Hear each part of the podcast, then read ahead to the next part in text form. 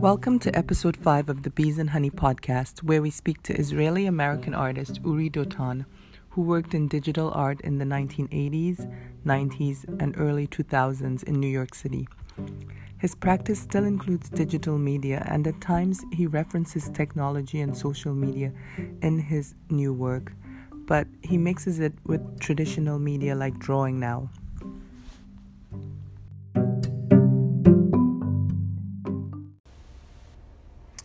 Today I'm in the West Village at the studio of Israeli American artist Uri Dotan. Uri is short for Uriel.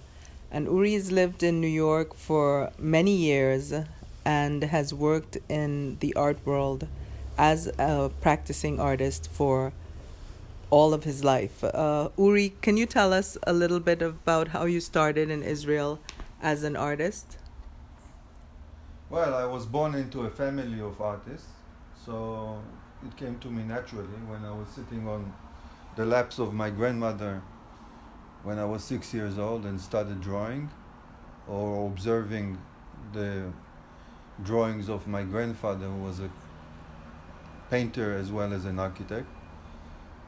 So I would say that was a jump start, an early one and then more seriously it's um, um, around after I, I, while I was doing my BA I was uh, starting to get heavily involved and heavily involved in video art.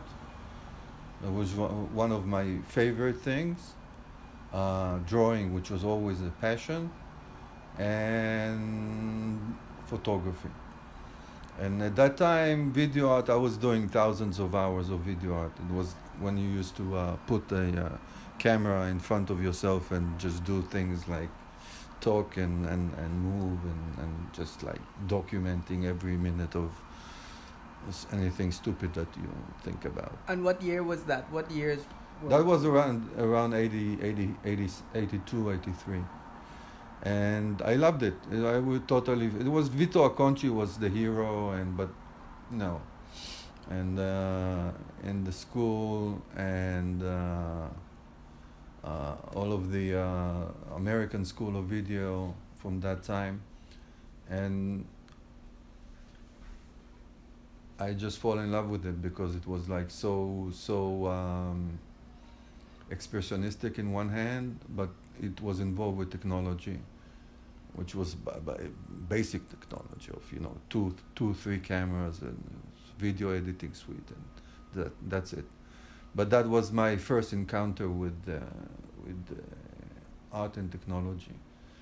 then later on, after after I was or while I was uh, studying there, I started the whole enterprise with my brother of. Um, of uh, what whatever you will define today as an architectural intervention, where we went down and we took over a whole street in Tel Aviv and opened there uh, two galleries, a coffee house, and a magazine. And in that magazine, we had some. Uh, uh, that was another encounter I had with the first uh, using using technology in order to produce to produce a mass mass mass media uh, magazine and art. Sounds and, cool. And it was art in communication, communication in art. That was the slogan. And I remember the first time I saw the uh, the uh, printing house. That's something magnificent. It was called it was called Scitex. Scitex was an Israeli company they made a whole revolution in in in in, in uh, the way printing was done, and it, they became they, they, they made it so it, everything runs through computer. And I'll never rem- I'll never forget. I'll never remember also.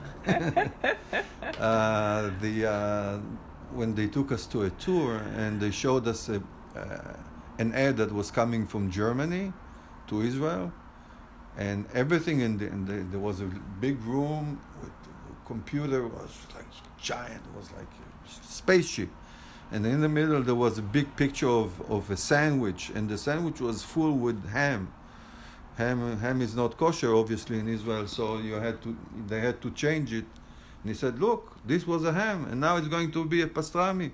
So the the guy was sitting there and changing the ham to a pastrami. I said, "Oh my God, you can manipulate." This is the beginning, the birth of fake news, or maybe, Right, right, right. or fake images, or faking images. And I was Yes. like, "Wow, my God, this is too much."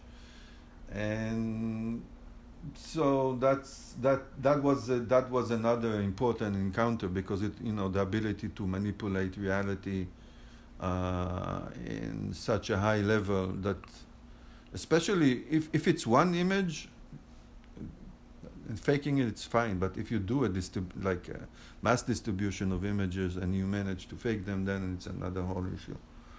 And uh, which comes to you know it's questionable it's interesting. So that was uh, my my first two encounters into into technology was the magazine. Mm-hmm. the magazine we signed as a limited edition of 3000 Mm-hmm. and the other one was the video art And then after that, after, Shenkin that Street? after the Shenkin Street you know we had to close you know like everything avant-garde-ish after two three years we got to the peak but you know nobody paid everything was for free there was no real uh, it was an anarchist kind of uh, operation. operation but it did leave its mark on the heart of Tel Aviv and was it became it became a name for like young rebels who wants to do it to create and generate a change and just not generate just beautiful pictures Yes, I remember there was one woman visiting uh, a few years back, and she was patting you on the back and telling me, you know, you're a legend over there. yeah well I don't know if I'm a legend but I know that whatever we did was a legendary in uh, the history of Tel Aviv like Shenkin Street became an icon Mm-hmm. Uh, it's the product itself that became an icon of Tel Aviv and how the ability of you know cities and big cities to to suddenly burst out in some kind of uh, interesting way. And Tel Aviv was is a highly dynamic place, Mm-hmm. and at that time it was you know it was it looked like a shtetl, you know something from the 18th century Uh huh. and the way Jews used to live. And there was little people who were like selling uh, uh, cucumbers. Another guy that was fixing a shoe. Another store, and so we didn't fit at all. They didn't understand at all what we were doing. It was like totally foreign for them. Like, right.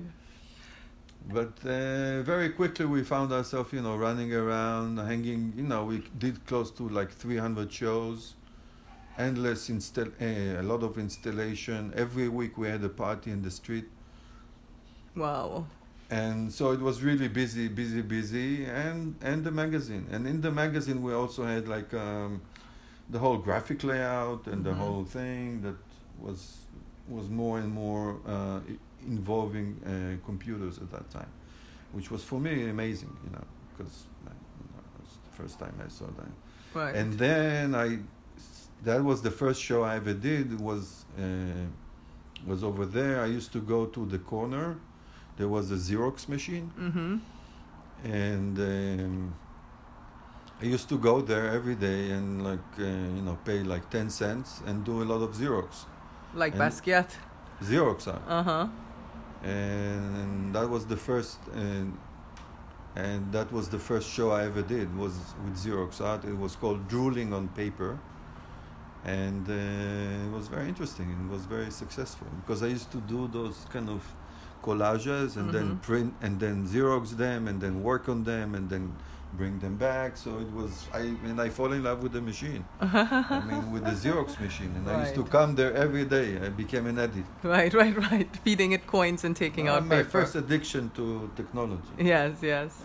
and then years later, I know you did this um, work called Crossing Tel Aviv, which I think is one of the most beautiful works ever. No, That's no. a lot, head. Yeah. No, a lot well, then tell us. that- well, tell us what happened a after. lot of that I decided then. to venture to New York Yeah. to this uh, to the to the Big Apple, Mm-hmm. and uh, and and I said, well, what do I do? And I said, and someone showed me something interesting about about three dimension, and I didn't exactly know what was it. Mm-hmm. So I came here, I took few courses, and I, I said, this is too good to be true. What's happening here? And it's like this whole computer. It's a whole, it's a whole revolution that's, that's happening. And I like I like change and I like revolution and I like.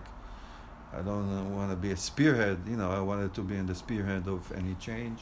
And what was uh, what And- year was this coming that to was, New York? Uh, around 80s. I you know, very bad at years, so maybe you should. Uh, Late 80s or early uh, 90s? No, late 80s. Yeah. Uh huh.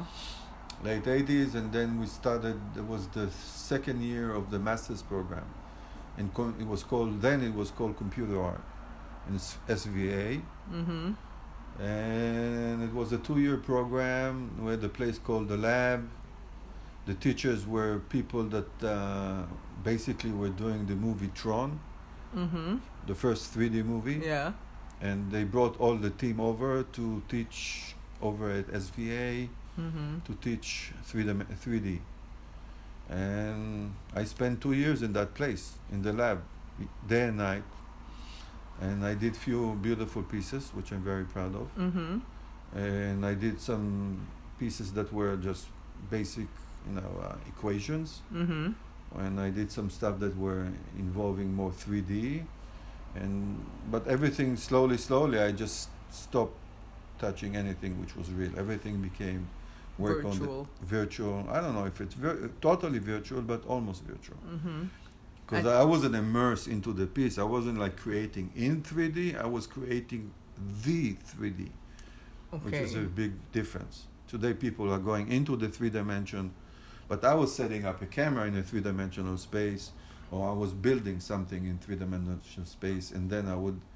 So basically, everything I did in order to generate one image is was to basically to to make all the you know to build the models to build the you, know, you have some samples Mm-hmm. and you know and and did this kind of collage of in let's say a 3d some kind of photograph advertising a torso a nose uh, and then i did i did this show which was called uh, mediascape Mm-hmm. At the museum of uh, the museum Tel Aviv Te- Museum of Art. yeah tel aviv museum of art Mm-hmm. i think i was 30 by then Mm-hmm. It was very, very, very well received. Uh, a lot of people came over, like Mhm. twenty thousand people maybe, and and um, um, uh, the guy, this guy whose name is Timothy Binkley, wrote the uh, the article about it, Mhm. uh, and it was it was very interesting for me. The whole the whole you know, concept of you know building, but everything that was here that you see as a steel was a result of motion. And you know, like I would move my camera, and then I would generate a short film, and from that film I said, I love this thing. You know, this is great. This is wonderful. Right. And I would, then I would set up the machine to render it for a few days. I would take a hike and work on the next project. And that time the machine was working basically for me. And I enjoyed it very much because like having 10 assistants, you know, drawing your painting. Right, right, right. With a very specific instruction and no uh, saying no and just 24 7. Mm-hmm. And how uh, large were those? Uh, th- they, I ended up printing them, most of them. Mm-hmm. and I did that with a place called Nash Edition. It's this guy from Crosby, Crosby, Still, Nash and Young, Mm-hmm. And um, they were the pioneers. They were also working with that company that I was working with, also uh, uh, Scitex, Mm-hmm. who was the first. Was the first like shop in LA, so I would go to LA to print out my works Mm-hmm. and bring them down to different shows and venues. Okay. And um, and they were the first one that actually they there was a printer called Iris printer, Mm-hmm. and it was pretty pretty amazing because you could have printed on a 600 gram paper, which is very unusual. Today you can't do that, and uh, and uh, and print out a piece of art. And Right. So that was the that was the method. You know, I wasn't into showing the 3D itself as Uh-huh. a movie. Some of them I did, but most of them I ended up as steel. So I had two options. One was to make a steel piece, and one was to make uh, video, Right. animation, or video video art. Or Mm-hmm. it wasn't really defined by then because Mm-hmm. it was very robotic and. Uh, So by the time I met you in the early 2000, you had been working in this medium for more than 10 years. Right. No, but then I went to work. Uh, I went to work um, on on in like in a real like I was uh, working with a guy called Doros Mm-hmm. Animation. He had an animation studio, mm-hmm. so I work as an animator, Mm-hmm. and there I really learned the art. You know, the art of animating, Right. The art of the poetry in motion. You Mhm. know, as my as Do- my friend Doros, he was, he was a Greek, very very amazing guy. Mm-hmm. and he taught me a lot about motion and graphic and how to relate to it almost to a poetry and uh, and it was wonderful because in one hand you know we were doing like uh, ads for uh, all the commercial stuff you can think about mainly we work for the toy industry Mm-hmm. Uh, but also we did some Tylenol and some so you know all those little logos that uh, Pfizer and and, and and we did something for the NBA and it was very nice. And also the the studio was going to a transition of uh, moving to computers. So I was involved with that. I was working with a company called TDI Thomson Digital Mm-hmm. that came out with those uh, 3D software packages Mm-hmm. um, and um, I was involved in website design Mm-hmm. as well. And parallel to that, I was doing, trying to do as much shows as I can uh, in the artwork. So I did commercial work and non and, and artwork. And Right. So parallel one to another Yeah. because they were feeding one one feeding on not only money but also knowledge Yes, and ideas. and concepts, right? Mm-hmm. So when you met me at 12th Street, before that I had a studio on 20th Street. I don't think you've been there, but on Mm-mm. 20th Street, just above the Limelight, Oh, okay. and that was a big party place. You know, there I Mhm. used to. par- It was a big, like a big. It was a big studio for animation. Mhm. On one, there was two parts to the studio, two rooms. One was for creating commercial stuff, and one was to the left brain mm-hmm. right brain was to make uh, artwork and i had that for 10 years and it was beautiful you know it was really great Right. and um, and uh, every friday i would Yeah. Every friday i would make a big party invite everybody over like in i used to do in shenkin Mm-hmm. because i wanted to maintain the tradition of Right. uh, having a, a lot of people over and Yeah. throwing a big parties as you know Yeah. when you when I met you, I think we continue that tradition and Yeah. throwing wild parties Yeah. and because it's nice, you know, it's part of the you know, it's part of living as an artist. I think. I think so too. It's being social and being kind and inviting people and you know mingling and Yeah. so and it's what New York City misses now, actually. yeah, I don't think there are too many artists living in New York, and if they are, they're they're hiding in Instagram probably or something like that. yeah, they're not uh, finding out uh, all these little happy places. Uh, I mean, maybe there's some in Brooklyn that I don't know about. Yeah, probably they moved to, pro- probably they moved to somewhere else. Yeah. Um. Oh, I should have asked you about pausing the phone, but uh, let's take a break and we'll come back. So after 20th Street, the studio above the Limelight, you moved further west to the West Village. Um, yeah, I moved to 12th Street, Little West 12. Uh, it was a, a house full with like maybe 25 artists, Wow. uh, which was a kind of the end of the beginning of the end of the of, of the West Village, but it was still an art, artist community and it was beautiful. Mm-hmm. It was Little West 12, uh, and there I had my you know my beautiful little studio. And saw the the Hudson River and Mm-hmm. I had a few machines there, and uh, I saw at that time I had uh, my own printer. I used to print my own work on like this Epson, you know, printer and do I had an installation. I had maybe six or seven projectors that I would do art, you know, uh, projection projection pieces with them, Mm-hmm. um, and that was mainly mainly dedicated to that time was mainly dedicated. Those I, I was there maybe for three or four years. It was mainly dedicated to doing art shows Mm-hmm. and uh, that time I was doing a lot of projections, a lot of video art, a lot of uh, again mixed media, a lot of printing. hmm What were you printing? Like printing canvas, printing paper, printing. I was p- printing both, size? yeah. Paper and canvas. Canvas sizes up from six, 60 by 40, Mhm.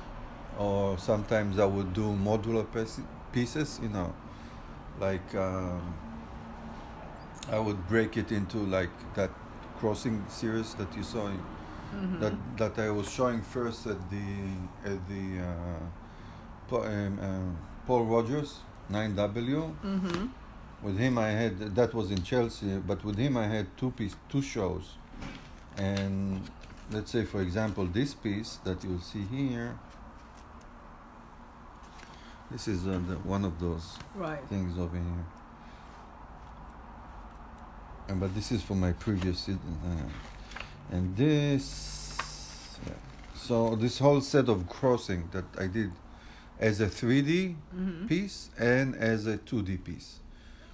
But the 2D, p- 2D piece was more like little, little, little, like looking at at the crowd from from the top Mhm. and I would integrate that or the crowd of the city, the architecture of the city, the way people move.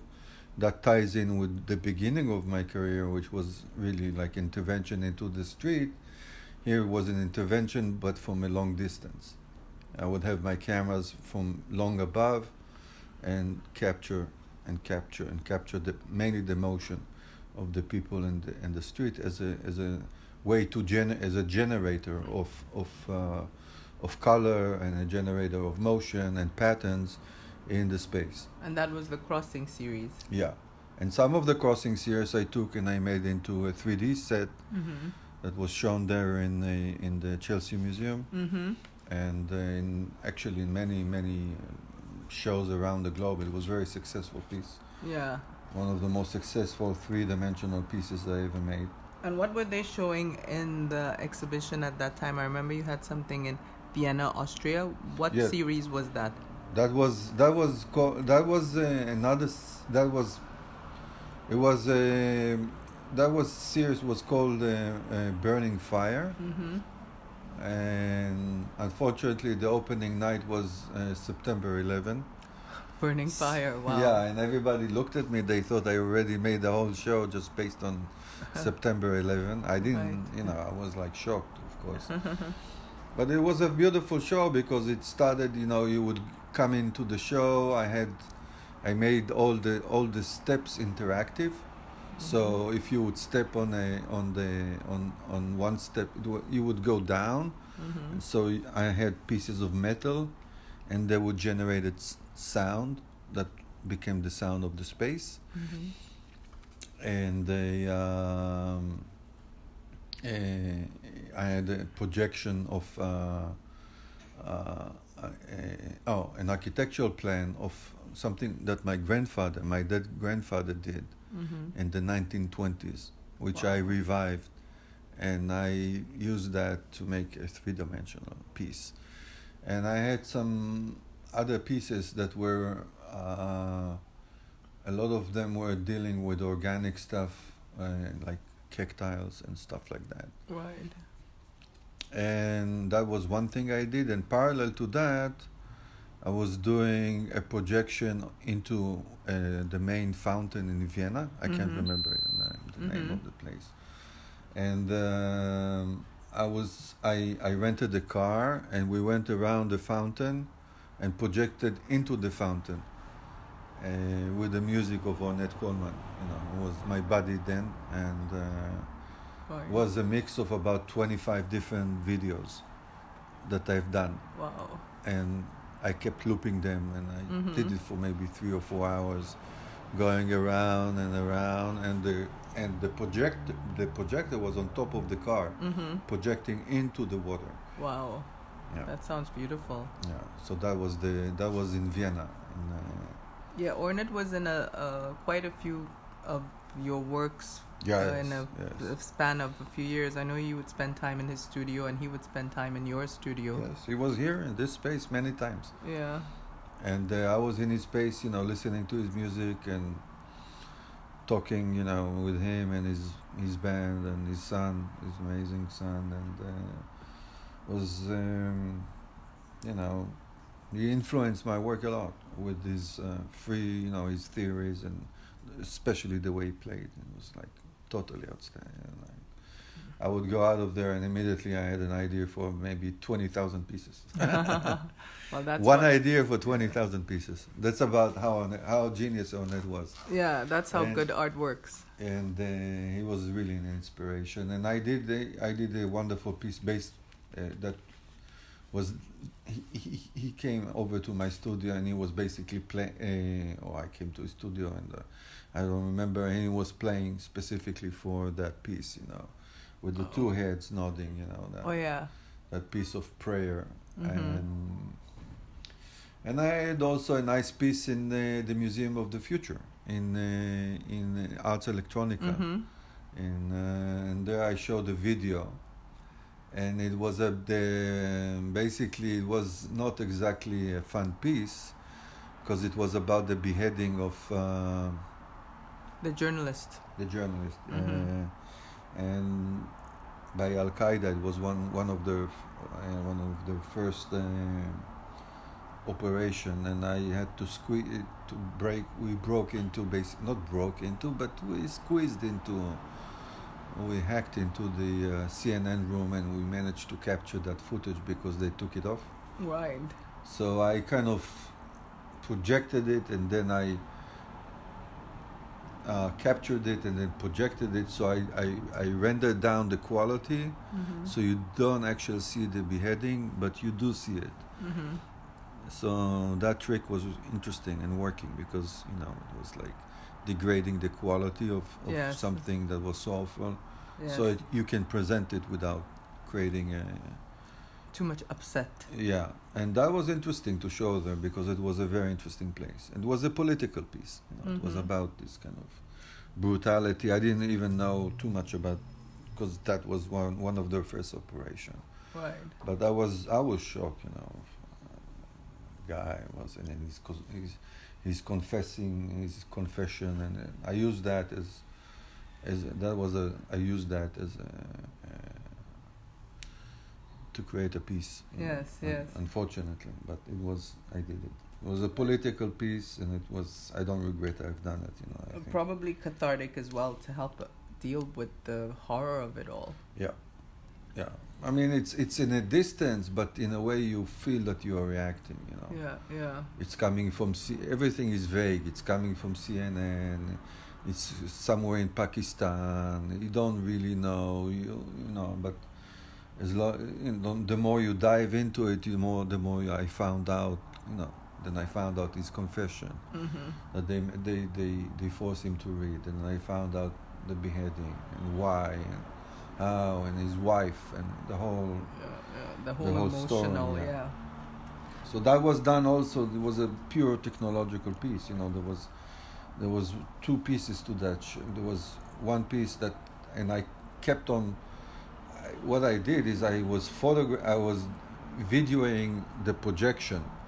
So I it went on for hours and hours and hours. You know, it became almost an endless loop that I Mhm. photographed Mm-hmm. Because looping was really big. You know Right. at that time. Uh, but looping, you know, and looping, and, and you wanted to capture the essence of looping. That was what I was trying to do. Because it's life and death, and life and death, and this this guy is being kept being kept killing, you know. Yeah, Being- every time he yeah. was on that loop, yeah. Well, uh, let's move forward and tell us what you're working on now. I know you're combining a lot of drawing and uh, photography and also some of the digital stuff. Um, Uh, I mean, everything you do, I love, so I'm not a great Yeah, judge. now in the last two years, I, I in the last few years, I would say, I felt that I uh, f- that I'm surfacing up, you know, from a 3D. Like I was in, because in my when I was a kid, I was a diver, Mhm. and diving, I was diving maybe for five years. I was I became almost I was a professional diver when I was 15 already, and I was diving a lot, and it was a great passion of mine. But it taught me a lot, you know, because you dive into this you dive and you dis- discover you dive and you discover the more you dive the more you discover Mhm. that's what i felt i was doing on 3d you know diving into technology diving into this new world that technology was you know generating Yes.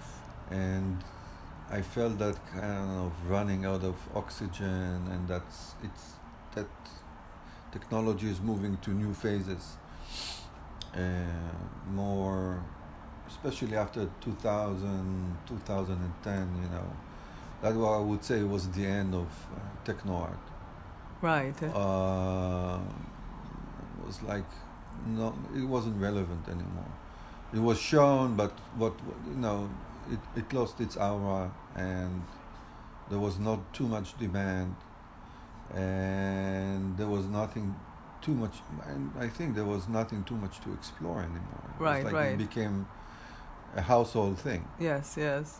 and so I felt that I want to go back to my roots and become an individual again. And then I think I was really looking forward to becoming, you know, I w- not only to becoming an, an individual, but to find my individualism. Mhm. And the only way I could really think about it was going back to drawing and going back to the hand motion on the paper Mhm. and do a piece exactly like Ornette is doing. He's playing, and it's done. So I'm drawing, and it's done. The more I do it, the more focused I am, the more it's like, and it's more like a jazz routine. You know? Right. So it's one hour, it's a piece. It's few hours, and you do it few times. You know, Mhm. it's like you do few takes in a rehearsal, Mhm. something like that. But there's a, a discipline of beginning and an end, and it's only you, your eyes, and the tabula rasa. And the tabula rasa is coming to effect again. Yes. Yes. The tabula rasa, the empty page that you have to figure out. It's Mhm. like an equation. You have to come over and find out a solution that will be great. Right. And I've been doing that for the last few years, and I really find it amazing. Even I wouldn't say it's not as amazing as uh, as uh, th- what I've done before, but it is amazing in a different way. So it's like moving from you know it's it, it's, it's, it's an evolution process Right. Well, I don't know if it's because too much. everything everything that I've studied is embedded in me, you know. So I Mhm. do that, and I know how to fake stuff. I can use my iPhone and very quickly, you know, take a picture that will look like da da da da da da da. Mhm. And uh, but in the end of the day, but what I truly love, Mhm. and I think that it's so important in in our age is in the in the sense of individual individualism Mhm. you know, of the hand, the hand that draws, the eyes that sees, and the mind that figures out the tabula rasa. Right. That's it. That's, Well, I. uh, that's what I have to say about. I mean, I'm sorry. Yeah. I don't know what's ahead Mhm. because it's still some of them are still kind of. The more I draw them, the more I say I kind of being drawn back into the 3D. I'm saying, oh my God, I want to kind of do that in 3D. Yeah. Yeah. Yeah. This is going to be fantastic as a 3D, you know, sculpture or something like Right, that. right. Well, I know a few years back you were talking a lot about quantum physics and string theory and stuff like that. I don't know if you could elaborate a little bit about how that influenced your work or how it shows itself in your work or stuff I like think that. no, I mean, no, for but me that- it's fascinating, but Yeah, but it was in the past works. It was, uh, I think, um, coming more into into effect in this project that I was doing with uh, Eleanor hmm in, uh, in the Times Square project, yeah. Eleanor, what's her last name again? Milchen, Milchan, yes. and uh, we did a project of 15, 15 pieces hmm of uh, 15 video hmm uh, installation that was it took about a year to photograph to shoot in Times Square Yeah. and it was called Times Squared with Mhm. the, like it was square by itself hmm and um, over there, th- since it was the way w- it was shot, it was shot through a mirror, and that was broken into like 12, 12 um, pieces. Mm-hmm. So it will always show you uh, different time zones and different uh, uh, things that happen in in in a diff- in a sequence. So that's where this kind of s- it's not exactly string theory, but the the, the, the multiple uh, dimension Mm-hmm. Mm-hmm. exist at the same time, and you can. And in post production, we isolated every every slice of reality. It was Mhm. basically slicing reality Mm-hmm. and taking control over each slice and whatever happens in in it. Right. And that was really dealing with the transformation between the slices of reality. And that's what string theory is all about. It's not all about that, but Mhm. it's part of it is Yes. about that. And Yes. that was very interesting as well. I mean, when I was, I remember when I came to SVA, I mean, the whole, the whole notion of fractal was born. Mm-hmm.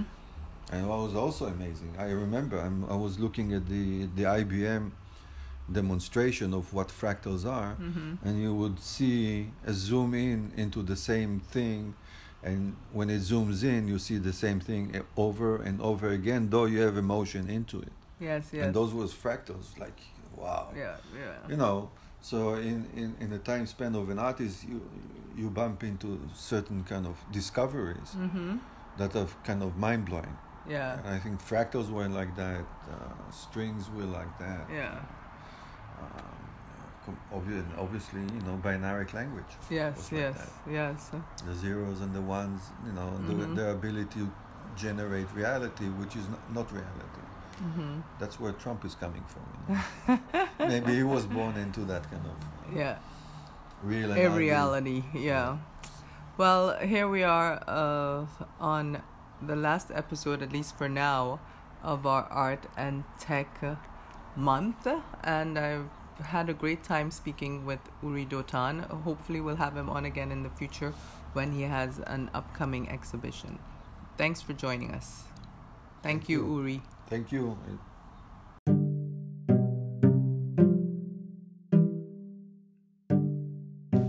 Thank you for joining us for episode 5 of the Bees and Honey podcast.